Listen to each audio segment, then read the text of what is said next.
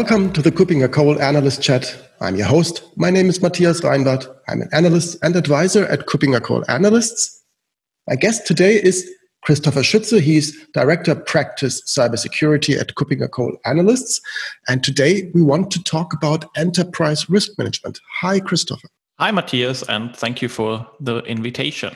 Great to have you and um, enterprise risk management. So this sounds like something huge, something large, something really tedious.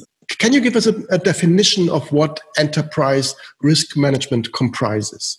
Yeah, enterprise uh, in the beginning indicates that we are talking about the big thing. And maybe first I start with a short idea about it. We have traditional risk management in organizations where we handle organizational risks or things like that. And we have, on the other hand, so more the IT related risks, we have IT risks. And for sure, we have risks regarding to the security of the IT and many other uh, risks at all.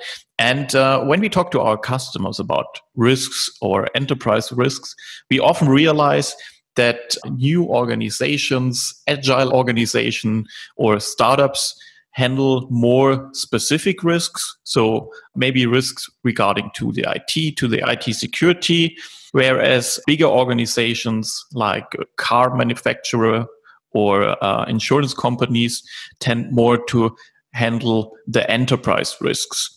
But what both organization combines is that they focus on one area more than on the other. And the truth and the best idea is really to have an a well-defined approach which integrates IT risk management into enterprise risk management and vice versa. So to have a look at those things which can happen to you in combination, not only IT and not only environmental influences to your organization or financial.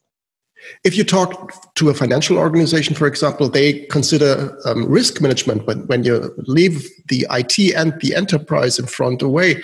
Um, they, they consider something very different. They look at financial risk, they look at capital market risks, they look at fraud. And this is really something where they really have a different notion as long as you don't add the IT to risk management as well. So, what kind of risks would you consider when you're talking about enterprise risk management? So, when we talk about enterprise risk management or risk management in general, we have mainly four areas. We have uh, traditional hazards, so things which come from outside, such as earthquakes or quarantine, or the damage to others people's property. And then for sure, that's what you already mentioned, the financial stuffs. It's not only for insurance company, it's for any organization. The idea of an organization is to earn money and to have money. And uh, this is a very essential topic. Maybe things like an liquidity shortage or falling prices on the market. This is a very essential risk to an organization. And another one uh, is the operational risk. It is maybe if you offer digital services or things like that, those risks are handled in that area. And uh, the last one, so the fourth category, is in strategic risk. So things which impact the objectives of your organization. And this risks can uh, be IT risks, IT security risks, or enterprise risks. And these are mainly the, the four categories. And maybe um, I mentioned this in the, the hazard category. There are also things like terrorism or in general a natural disaster or blackouts. And if you think about enterprise risk, IT risk, and IT security risk, maybe as three layers and enterprise risk on the top level, a pandemic crisis or a terrorism attack impacts the enterprise and the IT maybe your data center is not available anymore. Or on the other hand, if, if you are offering digital services and you are not aware of failover IT, you have maybe unprotected accounts like uh, issues in identity and access management. This is more an IT risk or an IT security risk. But maybe combined with a terrorism attack, it's also an issue uh, which affects your whole organization. And then it's again an enterprise risks. And combining those single IT risks with um, general risks is the important thing because never underestimate the probability of occurrence regarding to the impact it has to your organization. Just think about uh, the pandemic crisis. Nobody expected it, but the impact is very high. So we cannot clearly distinguish between enterprise risks or and IT risks, or to put it the other way around, as you just described, um, many IT risks can be considered immediately as enterprise as business risks, right? Exactly. If an IT security or IT risk uh, has impact to your whole organization, to your business model, then it's an enterprise risk or must be handled. And uh, as mentioned, also the combination of one or more things. And this is why you really should have something like an integrated process for your risk management. Right, that was something that I was aiming at. So, when we cannot distinguish between both, there is no way of looking at IT risk alone as an isolated topic. This is something that we need to consider as something that needs to be tackled more holistically. Would you agree? Yeah, absolutely. And I think I should explain maybe the process of how we see it in our uh, projects how to do an enterprise risk management as a process.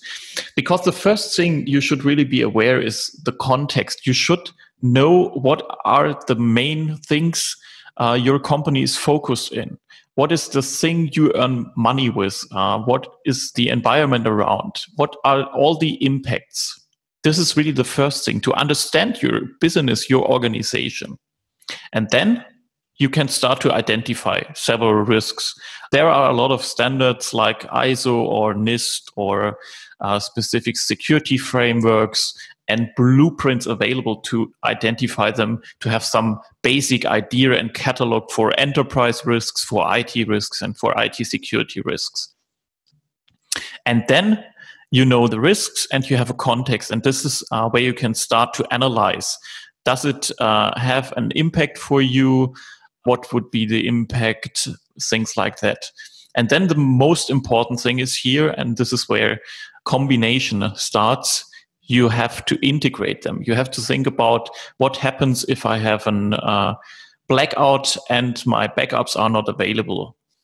Both things are seen as, as a single items are not relevant, but maybe the combination tends to uh, that your business is not working anymore. Things like that. And after integrating them, after combining them, you can rate them. You can say, oh, the impact or the probability of occurrence is high or low or medium. And based on this, then you can create mitigating measures, can implement tools, software, processes, whatever, and monitor the risks. Because what is clear, your organization changes, the, the impact to your organization changes, laws and regulations are changing, and these are things which have impact on your risk catalog, on your risk model, and at the end of your enterprise risk management. And that is why you have to monitor your risks, and this is why you have to monitor your risks. Right. Um, when you mentioned that you need to assess the impact, that you need to also assess the impact of combined risks. I think there is also a danger when you're doing this process of overdoing it, of implementing too many controls. I know many organizations are on the other end, so they, they really have not yet fully gotten to a picture of their of their overall risk posture. Uh, but on the other hand, when you're doing and executing and exercising this enterprise risk management, there's also a danger of yeah of having too much in place. How do you get to the right balance here? Um, ask experts is the simple answer. Um, no, as I mentioned, standards can be used. There are best practices available by public organizations, by states, ISO, NIST, and so on. And uh, what you mentioned, don't do too much. Focus on the essential ones. Focus on the risks which have the highest impact to your organizations if they happen. That is the most important thing. And you will never achieve a level of 100% security here. That's impossible. Right. When we think of the crisis that we are all still in, to identify impact that can be the result of more than one risk and to focus on that, might also be a good idea. For example, then moving towards more um, scalable, more sustainable um, IT infrastructures that uh, and move away from on-premises uh, systems that are in more danger. That might be also a good starting point to to cover more than one risk at one time. As cybersecurity and risk management are, of course, uh, some of your key topics, being the director practice for cybersecurity, I guess there is lots of research available, and of course, people can contact you.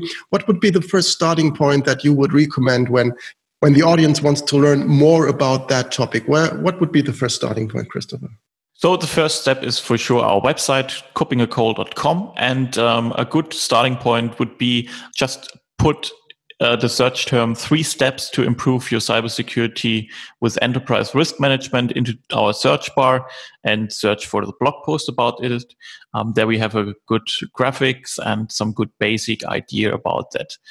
And there is also some more research content linked um, that you can find in our research area. So this is really a good starting point. Great. And maybe if I add this um, shameless self plug, of course, you mentioned Ask the Experts and of course, we sometimes think of ourselves as being the experts, so talk to us.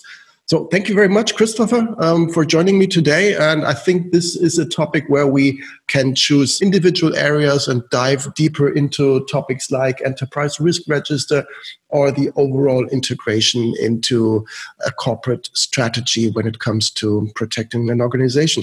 So, thanks again, Christopher. Um, looking forward to having you again. Thank you. You're welcome. Bye bye.